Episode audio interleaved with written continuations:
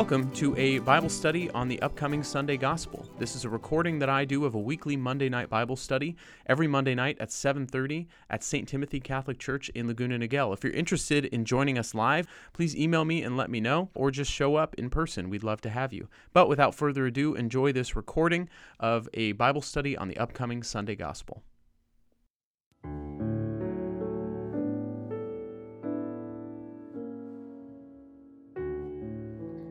So let's pray. In the name of the Father, and the Son, and the Holy Spirit, amen. Come, Holy Spirit. Come, Holy Spirit. Come, Holy Spirit. Good and gracious God, we give you thanks and praise for this evening, for this community of fellowship, and for the beauty and depth of your word. Every time we dive into the word, Lord, we know that we encounter you, for you are the word made flesh. And so we pray, Lord, that we would experience you each individually, face to face, in the words of Scripture tonight. That you would speak to us, challenge us, comfort and convict us, offer us answers for the questions that we seek, senses of fulfillment or purpose in the areas we are experiencing desire or longing, and help us to know ultimately, Lord, that you love us and that everything that we are looking for finds its fulfillment in you. Tonight, Lord, we just ask that you would guide us that you would remove from us any distractions or worries, anything pulling us away from this time. And we pray, Lord, that we would be open, ready, and receptive to uh, receive whatever you have in store for us. So bless this time, anoint it. We lay it at your feet, and we ask all of these things in your most precious name, Jesus. Amen. In the name of the Father, and the Son, and the Holy Spirit. Amen. Please come join us. We are in Matthew chapter 17. We're going to be in verses 1 through 9.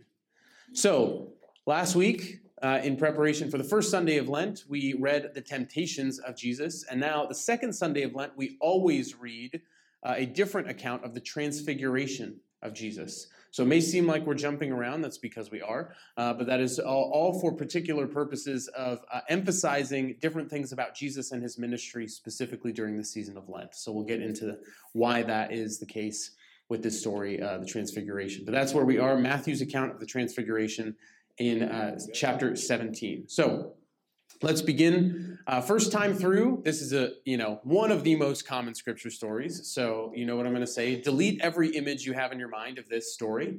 Pretend you've never heard of the Transfiguration. You've never visualized it before. You have no idea what it looks like, who's there, what's going on. You have a blank canvas in your mind in front of you. And as you hear this read, I just invite you to let the image form anew in your mind. Okay, first time through Matthew 17. After six days, Jesus took Peter, James, and John, his brother, and led them up a high mountain by themselves. And he was transfigured before them. His face shone like the sun, and his clothes became white as light. And behold, Moses and Elijah appeared to them, conversing with him. Then Peter said to Jesus in reply, Lord, it is good that we are here. If you wish, I will make three tents here one for you, one for Moses, and one for Elijah. While he was still speaking, behold, a bright cloud cast a shadow over them. Then from the cloud came a voice that said, This is my beloved Son with whom I am well pleased. Listen to him. When the disciples heard this, they fell prostrate and were very much afraid. But Jesus came and touched them, saying, Rise and do not be afraid. And when the disciples raised their eyes, they saw no one else but Jesus alone. As they were coming down from the mountain, Jesus charged them do not tell the vision to anyone until the Son of Man has been raised from the dead. The gospel of the Lord. Praise to you, Lord Jesus Christ. So now that we've read this once through, you have hopefully an image in your mind of this story. We're going to read this again, and I invite you to listen for any particular word or phrase that strikes you or stands out. It doesn't have to have anything to do with the passage, maybe just resonates with you for a particular reason. Uh, has to do with something going on in your own life, sparks a memory, what have you. So try and empty your mind now of anything else but the image you have formed and the words as you hear them, and pay attention to what you notice. Second time through, we're in Matthew 17. After six days, Jesus took Peter, James, and John, his brother, and led them up a high mountain by themselves. And he was transfigured before them. His face shone like the sun, and his clothes became white as light. And behold, Moses and Elijah appeared to them, conversing with him. Then Peter said to Jesus in reply, Lord, it is good that we are here. If you wish, I will make three tents here one for you, one for Moses, and one for Elijah. While he was still speaking, behold, a bright cloud cast a shadow over them. Then from the cloud came a voice that said, This is my beloved Son, with whom I am well pleased. Listen to him. When the disciples heard this, they fell prostrate and were very much afraid. But Jesus came and touched them, saying, Rise and do not be afraid. And when the disciples raised their eyes, they saw no one else but Jesus alone. As they were coming down from the mountain, Jesus charged them Do not tell the vision to anyone until the Son of Man has been raised from the dead. The Gospel of the Lord. Praise to you, Lord Jesus Christ. So now that we've read this twice through, I invite you to reflect back over the passage and the things that stood out to you. Feel free to take about the next 10 minutes or so at your tables to share those things that stood out, as well as any questions that you have. If you're watching or listening to this later, please let us know what those things are. But for those of us here, take the next 10 minutes and then we'll bring it back to the larger group for discussion and questions. What are some of the things that are standing out to you in this passage? What are some questions you have? Rick. Why, why did he pick these particular three disciples? Why these three? Uh, well, it's clear in retrospect that they had um, leadership roles in the church, especially Peter. Um, James and John, I mean, John was the oldest surviving apostle. He was the only one. Uh, his martyrdom was attempted. He was uh, attempted to be martyred by being poured in boiling oil or dipped in boiling oil, I believe, in the Colosseum, and he survived. Uh, he's preserved from from any pain, and so they exiled him. And so he's the only one to die of natural causes, but he's at the foot of the cross. So Jesus is the only one not to leave him. Um, and then James, I don't know, package deal, I guess. James and John. I mean, James is rumored to have traveled all the way to Spain, uh, to the the you know the western end of the known world to evangelize, and then returned and was the first apostle that we know of to be martyred, because um, we see that in Acts chapter 12. Herod martyrs him. Um, and so we don't know if it's just a legend that he made it all the way to Spain or not, or if that's a different James, because a couple different Jameses in the New Testament. But all three of them were important leaders in the early church. And they were three of the four first disciples to be called by Jesus. So um, it's clear that he has a particular mission and intent for them in mind. Yeah. Yes. From Matthew. I think they wanted to break from that. Maybe if you watch The Chosen, that might be true. Yeah. So I, I happen to think um, they were probably more akin to people like Matthew because Matthew was ostracized from being a tax collector. They were ostracized for being fishermen and often not able to keep holy the Sabbath and all these different laws that were imposed upon them by the Pharisees. They did very dirty, menial labor, uh, a lot of you know hard work, and you know a lot of the the laws are easy if you are in a more privileged position and you don't have to work day and night for your family to provide and pay all the taxes that are required of you by Rome and by the temple. So. Uh, I think they probably had more of a kinship. I think the people that definitely hated each other were Simon the Zealot and Matthew because they were like, or at least Matthew, I don't know if Matthew hated him, but Simon the Zealot probably wanted to kill Matthew, uh, at least when they first met and they, he found out he was a tax collector, just because of the way the Zealots were. Um, so there was definitely some some tension, probably, but I don't think it was that they were trying to escape. I think Jesus is very particular. This, this, these are the only three that he calls aside ever for any particular purpose. He does this when he heals, he raises Jairus' daughter in the Gospel of Luke in chapter 8. Uh, he calls these three inside, tells them not to tell anyone what happens. And then in the Garden of Gethsemane, the night he's going to be arrested, he calls these three away to keep watch with him and pray. Uh, and so at these different moments, you know, seeing one of the most significant signs of Jesus, seeing one of the most glorious moments in Jesus' life and ministry, a prefigurement of the glory that's going to come, and then one of the most human moments of suffering and agony. So, kind of this whole swatch and array of human emotion and experience, and you know, all the different extremes you could say of Jesus' ministry represented by these three moments that these three men are called into, because they're meant to be leaders among the leaders. Yes. Um, we were, we were discussing at our table, um, at what point did this happen from the time that Jesus was baptized by John the Baptist until the time that he was crucified? What was the timeline in between? Yes. Okay. So we have Jesus gives the Sermon on the Mount, uh, and he does um, quite a bit of healings and miracles. He gives you know further teachings. He starts doing miracles, and then uh, we have like the the things that we've seen in Capernaum. If you've watched The Chosen, the healing of the hemorrhaging woman, the raising of Jairus' daughter, he commissions the twelve. He sends them out.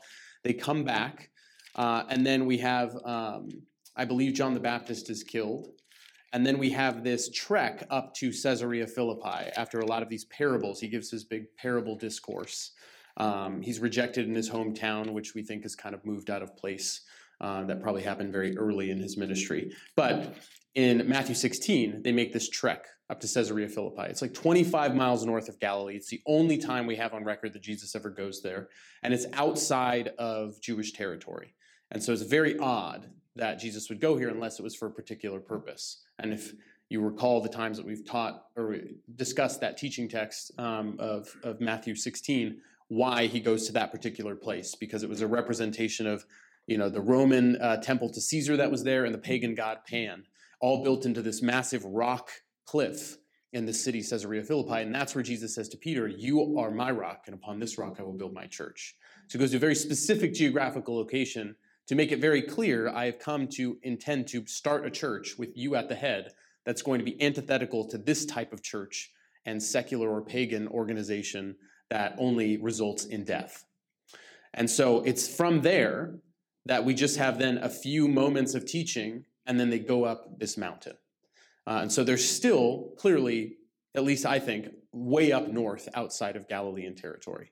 Um, so I think a lot of people think that the Mount of Transfiguration is Mount Tabor. In fact, that's where the Church of the Transfiguration is. Um, it's a sad historical fact that there was a giant fortress on top of that tower at the time of Jesus and could not probably have been that mountain. So I think it's Mount Hermon, which is Caesarea Philippi, is at the base of Mount Hermon. And it's like 9,000 feet tall. Um, Mount Tabor is like 2,000 feet tall which is big, but it's not that hard of a trek. You know, it's not this big glorious mountain like maybe Mount Sinai would have been, which is what this is supposed to represent. Jesus going up this mountain just like Moses went up Sinai to encounter God. That's what Jesus is doing here. So, um, yeah, th- that's all that's happened. That's what's led up to this moment. That's where I think they are and why they're there. Okay. Yeah. And we also discussed um, how hard it would be not to tell anyone that you had seen that. Oh, yeah. I mean, especially the other disciples or anyone. I mean, because if you see that, that's pretty stunning to say the least. Yeah. It'd be pretty hard not to tell anyone. Yeah. We also have to remember this is accompanied by, right before this, the conditions of discipleship and the first prediction of Jesus' passion, where he basically says, like, that he's going to be handed over and he's going to be killed, and on the third day he's going to be raised. And then Peter says, No, and he says, Get behind me, Satan. And then this thing happens and they come back down and he keeps harping on this, like, take up your cross and follow me. He starts predicting these terrible things that are going to happen to him. And so all of that in the mix of this very like crazy, glorious thing that happened, I think they might want, yes, they probably want to tell people, but I think they're probably also just totally jumbled and thrown for a loop. Like, what is going on here? Like, we're everything he's saying is completely different than what we expected. And yet, this big glorious thing, like display of God's glory and power on the top of this mountain, that's kind of like what everyone expected from the Messiah. But Jesus keeps telling them the opposite is going to happen. And so, you know, yeah, you could tell somebody, but what would it mean? It might just amount to more confusion, you know? So but yeah, I think it definitely would have been difficult. I mean, they don't have the, uh, you know, secretless society that we do, where like everyone posts and talks about everything, and whether you want people to know, the government's probably listening to you anyway. You know, like so everyone knows everything about anyone already. Uh, it was a much more. I think they were probably better at keeping things close to the vest at that time, but it would have definitely been difficult. Chris. How did this like influence the church? Because I, I could imagine like this was such like a core foundation. Yeah, I mean, it's we can probably confidently say that they didn't tell each other. We don't have any, you know, clues from the text until after the Son of Man is raised, which is what the the request is. Uh, and we do have Peter referencing this in one of his letters in Second Peter chapter one. Um, he says this. Um, we did not follow cleverly devised myths when we made known to you the power and the coming of our Lord Jesus Christ, but we had been eyewitnesses of his majesty. For he received honor and glory from God the Father when that unique declaration came to him from the, from the majestic glory This is my Son, my beloved, with whom I am well pleased. We ourselves heard this voice come from heaven while we were with him on the holy mountain. So Peter later gives this testimony of what happened at the transfiguration. So it's clear after he's been raised from the dead, this becomes more common knowledge. And but you have the transfiguration, but then you also have the resurrection. So I think, you know, like even if the transfiguration hadn't happened, the resurrection still happened. And that changed the course of the church in human history forever. So this was just probably like another good piece of evidence when people are like, how could this person rise from the dead? Peter, James, and John could then say, well, let us tell you what happened back at Mount Hermon, you know, a couple months ago. And then that could provide more eyewitness testimony. Because remember, to prove something happened, you need at least two eyewitnesses. And so Jesus brings three for good judgment to make sure that there's no like sense that they're colluding or anything like that. Because there are instances of that happening in the Old Testament. In the book of Daniel, the story of Susanna, two uh, elders try and uh, sleep with her, and they provide false testimony that she was trying to lure them. And uh, Daniel comes and is able to settle the dispute and get the truth. But um, when you add three, three people to that, it's much harder for all three of them to keep their story. So um, that might be why Jesus had those, like, chose the number three and then had different reasons for choosing those particular three. Yeah, Baron. Also, it's an odd number too. It is an odd number. Three always means the Trinity, you know, always signifies like some kind of completion. Uh, three is a really popular number in the Hebrew symbolism. So uh, there's a lot of threes, sevens, twelves, all those things in the Bible. Hands back there, Noah? Mount Tabor is actually a very formidable uh, trek itself too. Even with paved roads, it's still used for uh, Israeli Defense Force conditioning and training. Um, when I was going up the mountain, like just it was so steep. Right? Mhm. It felt like the bus was about to tip over. Oh, sure. It, it's a very arduous trek too. So I mean, it's also possible. That Yeah, could be. Could be. It's be. very uh, symbolic placement too. Uh, very grand view of the Valley of Megiddo, where the all the tribes of the Emperor were supposed to gather. Oh, yeah, that's true. Yeah, definitely. Yeah, it could be. Yes, John. Um, this reminded me of some, some detail that we noticed. So it's true that Elijah was assumed body and soul, right? He was assumed into heaven, yes. I believe he was uh, escorted up to heaven on a chariot of fire, which, if you could choose the way you go, man, There you go. that's on my list. And then when Moses is in limbo or, uh, you know, a, the bosom of Abraham or whatnot, Sure. notice that they're coming from two different places. Oh, I see what you're saying. Okay, It's yeah. interesting. I know, like, we kind of like were discussing that. Yes. So, uh, in one sense, God is outside of time, and He can do whatever He wants at any time because He's present to all time simultaneously. However, in our time, at this point, the kingdom of heaven has not yet been opened or made available. You know, uh, and so the Hebrew conception of the afterlife was that all those who were die, who died and were faithful went to what's called the bosom of Abraham, and it was separated by this great chasm from the place of punishment or suffering. And so there's a particular parable, I believe, in the Gospel of Luke, of um, the the other Lazarus and the uh, the Pharisee or the tax collector or something like that.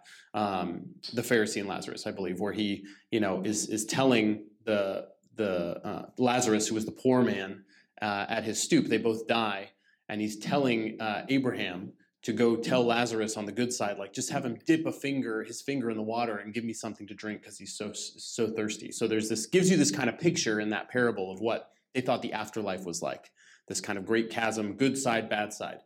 And so that's why, and that whole whole uh, area of the afterlife was called like Gehenna or Sheol, like the the underworld, the depths. Uh, usually, those words were affiliated with the negative side, you know, the bad side. Um, but that was just the whole idea of the underworld. And so, if you have ever prayed the Apostles' Creed, there's that funny line where it says, uh, "And he descended into hell." And in the original, it means he descended into Sheol or into Gehenna, which meant he went down to proclaim the gospel and the you know opportunity for resurrection to all those faithful who were in the bosom of Abraham and welcome them up into the kingdom of heaven. And then it was then open. So, for all intents and purposes, we could believe that Moses was there. Um, and Elijah potentially could have been too. He could have just had this grand vision of his departure, um, you know. And we don't know. We, you know, this is how they wrote this. So Elisha could have been writing, yeah, he went off in this great like chariot of fire. Maybe just got struck by a meteor. Like I don't know. Like who knows? You know. But he could be in the bosom of Abraham with Moses. So either way, God can do what God wants to do. But it is kind of like a moment where God is bringing together like heaven and earth and even the depths of those who have died to one moment. And in the Summa Theologica, um, Thomas Aquinas' like great theological work, in part three of the Summa, Aquinas devotes an entire question to the, transfiguration. Like, why did Jesus get transfigured in the first place? And he basically says, so that he can give these disciples a glimpse of the glory that is to come, so that they have an idea of the goal that is in mind. Because this journey is going to be a difficult one to continue. It's going to be wrought with loss and grief and persecution and despair and hopelessness. But this episode here gives them an idea of the glory that is to come, even if they don't fully understand it. And so that imagery of bringing like heaven and earth and even the depths of the earth together in this moment, like all of this is being united and glorified in Jesus Christ, is another good image, depending on, you know, where in the afterlife all these people are, you know. So, yes. Since it was just a glimpse and as glorious as he's shown to them, Mhm. do you feel that he was even more glorious after the resurrection, or was it like this is exactly what I'm going to look like after I resurrect? Interesting. Um, I don't know. I think. I, I mean, I think he's probably more glorious in his resurrected form. Um, but I do think this is probably the closest he got, and even if it was just a glimmer, then being in the presence for a prolonged period of time of the resurrected Jesus would have been more glorious because it wasn't just a moment; it was then permanent, and something that we now are invited into to participate in. So uh, the image of of how he appeared may have been similar um, because he, I think Aquinas also elaborates that this is kind of a um, prefigurement of the resurrected body, that Jesus kind of displays elements here that he are similar to the elements that are displayed by him when he rises from the dead. So Aquinas, he has these four terms for when we're resurrected, things that we'll be able to do, or characteristics of our bodies that they'll be, uh, our bodies will have impassibility, meaning they will not suffer. They'll have agility, meaning we can move freely, kind of like Jesus moves into the upper room, he just kind of appears. Um, subtlety, meaning that we will no longer be, um, what's the word? Um, obstructed by physical matter. We'll no longer, you know, we could pass through walls or, you know, whatever that is. And then the last one is uh, clarity, that we will literally shine. And so that's something that's being kind of particularly highlighted here in Jesus' experience of the transfiguration, how they are experiencing Jesus. And not only Jesus, but there's this, uh, this presence of God, the bright cloud that casts a shadow. I mean, that just seems very kind of like non scientific to my ears, right? A bright cloud that casts a shadow seems very bizarre. And yet, you know, you, you almost like kind of feel, even if something is very bright, something very massive, you almost feel like you're in the shadow of its presence, even if it isn't dark.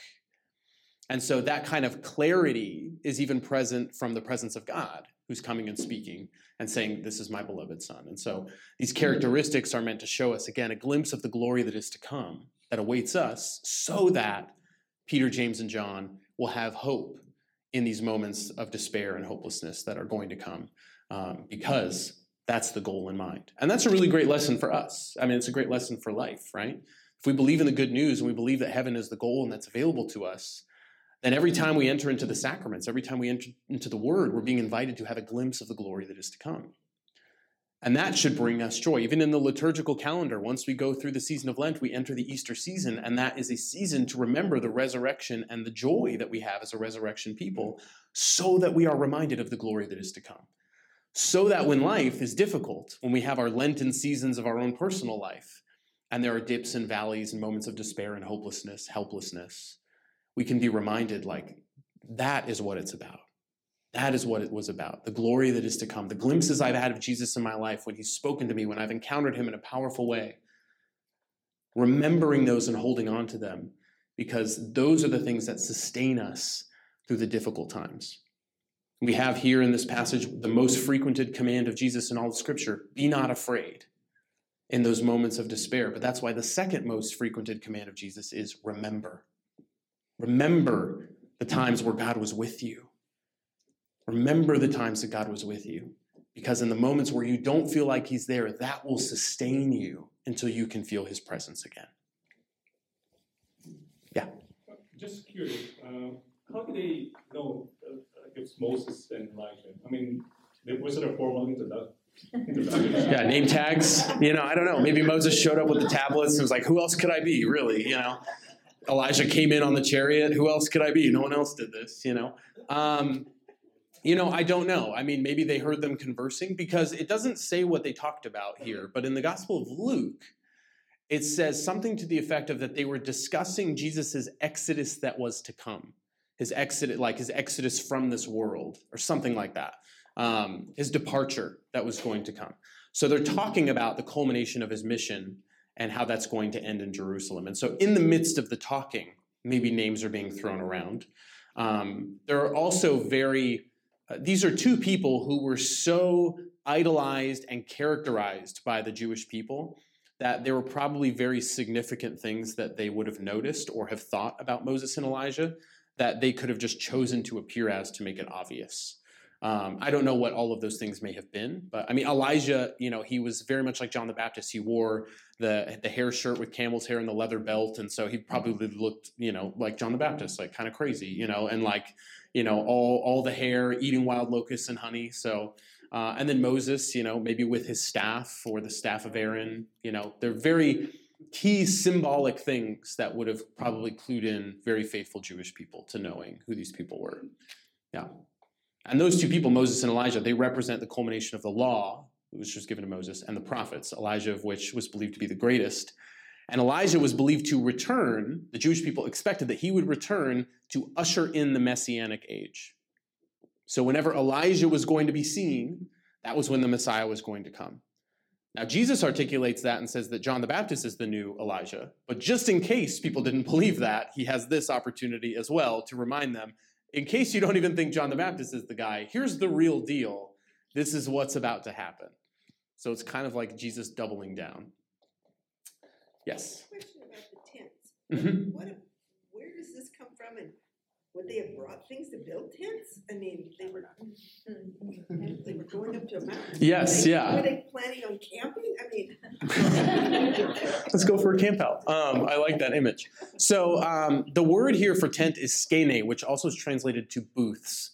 And that it comes from the Old Testament Feast of Booths. And this was one of the three required pilgrimage feasts of Jewish people uh, that is prescribed in the books of Exodus and Leviticus. And so you have Passover, um, you have the Feast of Unleavened Bread, uh, and you have the Feast of Pentecost and the Feast of Booths. The Feast of Pen- uh, Passover and Unleavened Bread are back to back, so they're kind of considered one. And so those are the three pilgrimage feasts. And so the Feast of Booths happens uh, at the end of the harvest, the season of the harvest. And so you're meant to then uh, celebrate the Sabbath, and then you're meant to construct a like basically an open roofed outdoor structure that you sleep in for a week.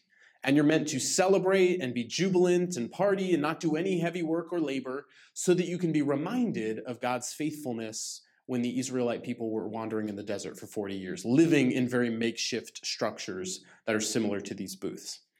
And so uh, that is potentially a reference to what they're doing. There's a prophecy in the book of Zechariah, very, mu- very like almost at the very end in chapter 14. Uh, it's the very last paragraph, basically, and it talks about the future.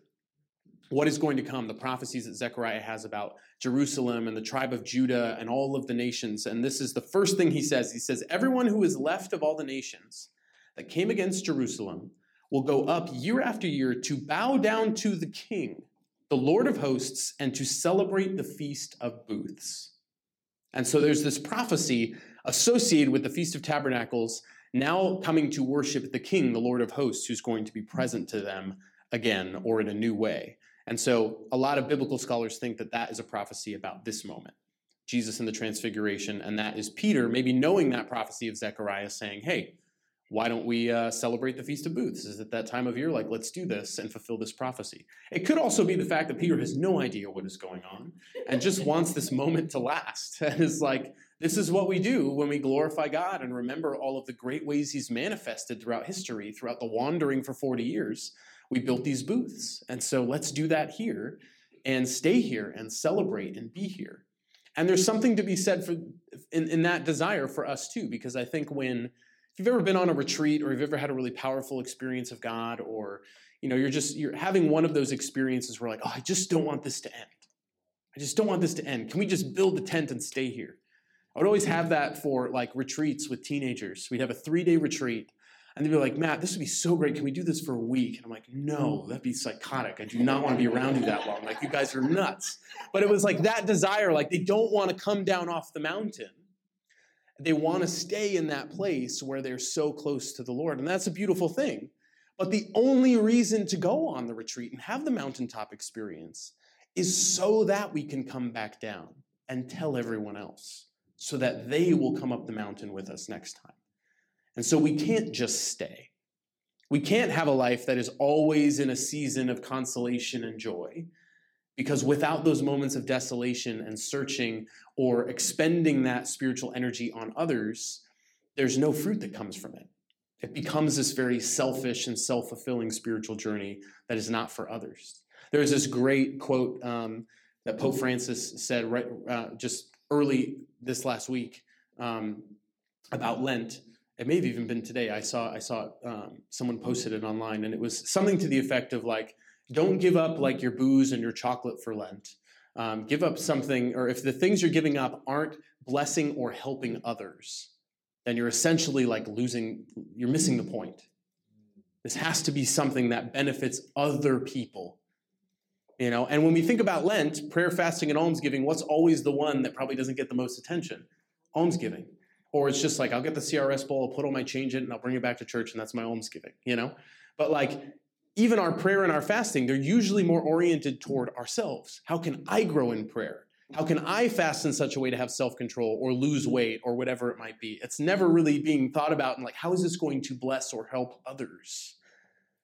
And that's the benefit of having the mountaintop experience and not staying there. Going down the mountain so that you can tell others, so that you can bless others, but at the opportune time, in the right way. Don't tell them yet. Wait until the Son of Man has raised. You know, so I think that's another lesson that we can take from this. That we live our spiritual life in seasons, and we do so for a purpose. And so it's not about longing for the season that we're not in or wondering why we're in the season that we are in. It's about being present and remembering. And then we do have that season of consolation, asking not how can this last forever, but what God is this for? Other questions, other things stand out. I want to bring up two people, the two, you know, very famous people from the Bible. You all remember Nadab and Abihu? You know Nadab and Abihu? Everyone remember them? Nadab and Abihu are Aaron's uh, firstborn sons. And in, in, the, in uh, the book of Exodus, when they first, when God first appears um, and he descends on Mount Sinai, he's there for six days before Moses goes up. So remember that key point in the beginning of this passage after six days, Jesus takes them up the mountain. And Jesus, being the new Moses, just having given the new law earlier in Matthew on the Sermon on the Mount, not replacing the old law, but deepening it, reminding them the point of the law, he's taking this position of the new Moses, the one who's prophesied to come after Moses, takes with him three people. Just as Moses does, he takes Aaron, the high priest, and Aaron's two firstborn sons, who are brothers, Nadab and Abihu and they go up with him a certain you know amount of the way And then Moses is the one that goes up and actually encounters God and receives the law and brings it back down. And later on in, uh, in Exodus, Exodus 28, these are the men who are called to the priesthood. Aaron, his sons brought to you from among the Israelites that they may be priests Nadab and Abihu, Eleazar and Ithamar, his two other sons. Okay, so the two eldest sons and Aaron are the ones who now ordained to the priesthood. They witnessed this thing. Similar things happen, right, to Peter, James, and John. They are brothers under the tutelage, under the authority of Peter. They're not his sons, but like he is their elder in this hierarchical sense. And what I love about this, it, I don't necessarily love this part, it's kind of sad, but uh, what happens to Nadab and Abihu is they are killed because they offer unholy fire in the presence of the Lord in the tabernacle. We don't know necessarily what that means, but they basically offered something they were not allowed to offer. They tried to usurp their authority or do something they were not allowed to do, and they offered this unholy fire.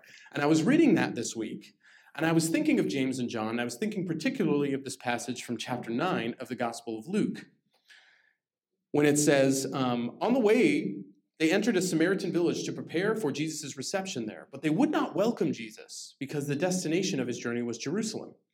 When the disciples James and John saw this, they asked, Lord, do you want us to call down fire from heaven and consume them? And I read that and I was like, it's Nadab and Abihu, like all over again. Like, and it was just a little nerd moment for me. But I think it's really cool. Like Jesus is being very intentional about telling everyone, like, I am the person who is to come. And the way that things were are not going to be so different. Like there was a structure, there was a priesthood, but I am coming to redeem that. I'm coming to make that new. And so even though James and John, they have this desire to offer maybe a different kind of unholy fire, Jesus still redeems that. He makes it whole. He wants to bring it to its fullest, the, the, the mission that he came to do, to its fullest completion. So that this new law, this new covenant can be established. And you start to see all these little similarities.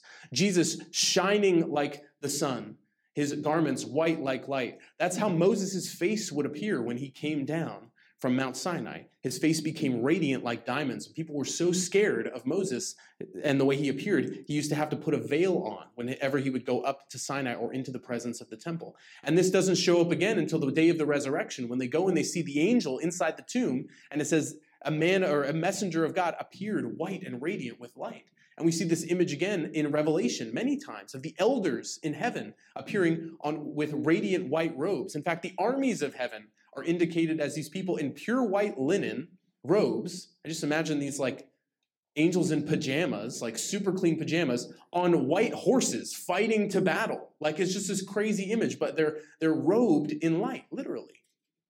Jesus, who himself comes as the light of the world. He says it himself, I am the light of the world. And so all these images, all these similarities, Jesus is being so intentional here so clear to be able to communicate to not only the disciples then, but to us as we read. He knew what he was doing and he wanted to give them hope. He wanted to give them every single sign they could possibly notice so that maybe they would latch onto one and be like, oh, this is what's been promised. This is what God has been working toward all along. So, in the moments that would follow, again, of despair, of difficulty, of worry, of hopelessness, they would know that there is something bigger at work, that there's no way that this could possibly be a coincidence. That Jesus is intentionally, with authority and his glorious power, coming to do something that only he can do, that only God could do, that's been in the works for thousands of years, so that you and I would not have to suffer the punishment of our sins, so that we could be with God forever in heaven for eternity. That is how much God loves us. That even in these small details, like anytime I notice that, anytime I notice, like, oh, that's Nadab and Abihu, like, even though that's such a nerdy thing to notice, what I hear then is like, yes, because I love you. Because I love you. That similarity is there, that foreshadowing, that trajectory of this is like how it was before and I'm making it new is also you know that I have a plan for you because I love you. When you notice these little details about scripture, about your life, about the ways you remember in the past, how God has been there, how God has pulled through, how God was faithful and brought you through those dark seasons. To hear that voice, yes, I did that because I love you. I know what I'm doing. And even though sin and suffering are part of this world and not part of his original plan for us, he's using them to bring about our greatest possible good. So when he permits it, it's so that he can bless us, so that he can bring greater good into our lives. And that to me is just incredible.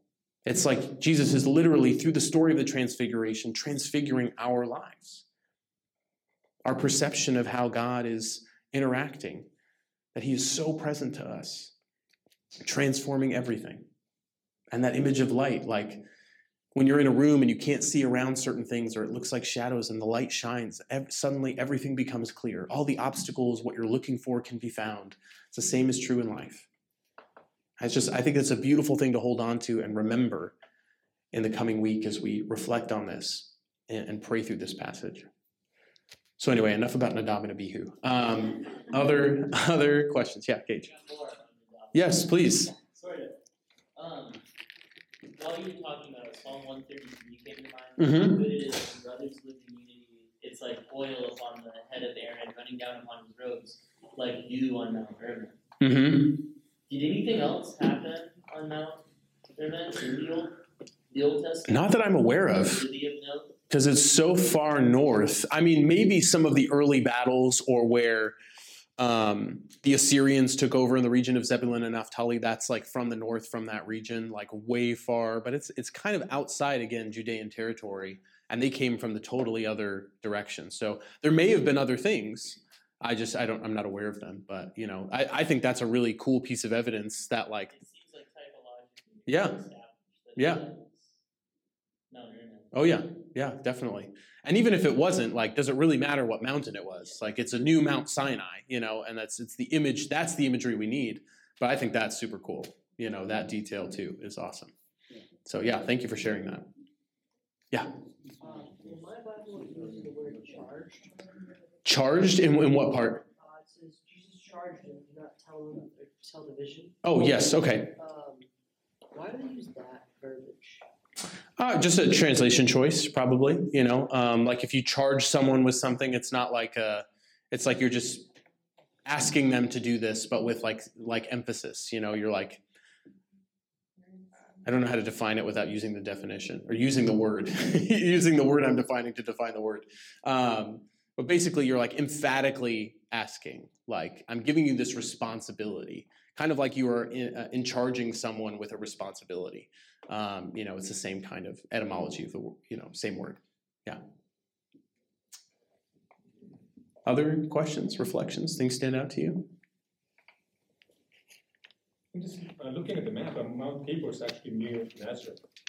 It is, yes, yeah. But because of where they were, um, and because of what happens surrounding this, and because it had a fortress on it at the time of Jesus' life and ministry, people doubt whether or not that was the location. It could have been, you know, mountains are big, you know, didn't have to be on the very tippy top where the fortress was, could have been anywhere. Uh, another location was Mount, mm, oh my gosh, do I have it written down here? Oh, Mount Meron, which is like uh, 12 miles northeast of Galilee, M E R O N. And that's like kind of between the heights of Mount Tabor and Mount Hermon. So Mount Tabor is about 2,000 feet. Mount uh, Mount what's it called? Meron is 4,000 feet, and then Mount Hermon is a little over 9,000 feet. Um, so Tabor, in in my estimation, seems the least likely, but it's also very persuasive because of all the historical, you know, um, associations with the, the Transfiguration. How most people, if you ask them, where's the Mount of Transfiguration, that's where the church, the Church of the Transfiguration, is, because people believe that for centuries. So I think it's a, good um, case to be made for it. But I think there's reasons to potentially think it's somewhere else as well. So and and any of those could potentially have been on that journey back to Galilee, going that far south to then go that far back north to the region of Galilee to Mount Tabor seems the least likely again if they're coming from Caesarea Philippi, but just kind of depends. If you trust the chronology of Matthew. Yeah, Chrissy. I was just curious if you know how many times Jesus warned the disciples of his death, because we were just kind of using like, here's another example where he's telling them, I'm going to die. Yeah. Yet they seem so blindsided when it actually does happen. Yes, yeah. So in Matthew, he has three distinct predictions. And the first one is right before this. The second one happens right after um, in Matthew 17. Later on, 17, verse 22 is where it is. And then the third is a chapter or two later, after the rich young man in, uh, in Matthew 20, 17. And they're labeled, they have headings that say the first, second, and third prediction. So, yeah, it's the disciples were so attached to this idea that the Messiah was going to come and, and root out Rome and going to be a military leader and reinstitute the kingdom of David that it was so hard for them to understand like something else might happen.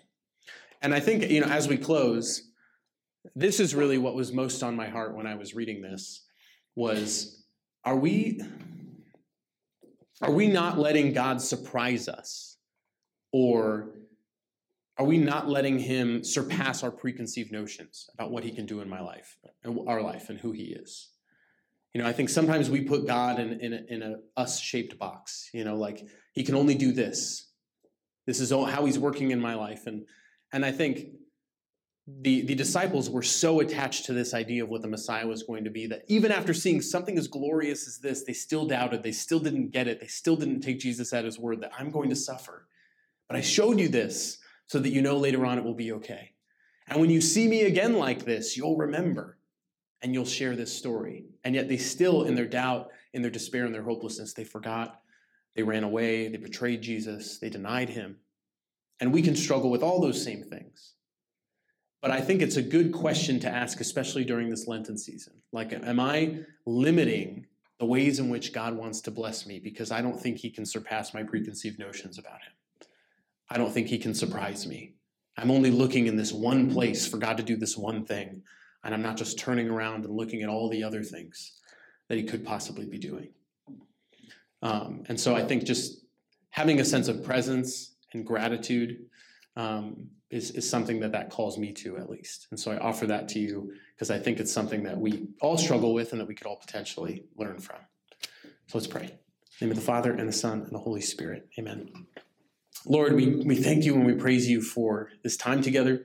Never seems long enough to really get into all of the things that the richness of Scripture have to offer, but we trust in your Holy Spirit that you brought out what was needed tonight for us to see, Lord, that you know what you're doing, that you love us, that you're reminding us tonight of all of the times in our life you've been faithful, of the power and the glory of your majesty, the power you have to do literally anything. And so we hope, Lord, that that will inspire and invite in us trust. Trust that you know what you are doing. To not be so ready to question why you're doing the things that you're doing, but to trust that you have a plan, that you have always been faithful, you will continue to be faithful, and that you are not only showing us that in your transfiguration, but you are desiring to transfigure us, to make us new, to show us the glory that awaits us and so, in the seasons of faith and the seasons of life, and the moments where we feel very low or disconnected from you in spiritual desolation, we pray, mm-hmm. Lord, we would remember the moments in our life where your glory has shone bright and that we would hang on to them. We pray, Lord, that you would give us many more of those moments so that we can continue to encounter you, for our faith to continue to grow and our trust to continue to deepen, and you who are a God of wonders we pray, God, that in the moments where we experience those things, we would not stay there forever, but we would seek to bring that glory and that gift to bless others. And so we ask, Lord, that you help us reflect on those things, to reflect on who we are being called to share that glory with, to reflect on the ways in which we maybe limit the ways you can work in our life, the things that we will notice, the ways our preconceived notions about you limit the ways we receive your blessing and help us to expand our view and open our hearts to accept and receive whatever you have to offer us today and in this Lenten season. Bless us each in the ways we most need it, and we pray all of these things in your most precious name, Lord. Amen. In the name of the Father, and the Son, and the Holy Spirit. Amen.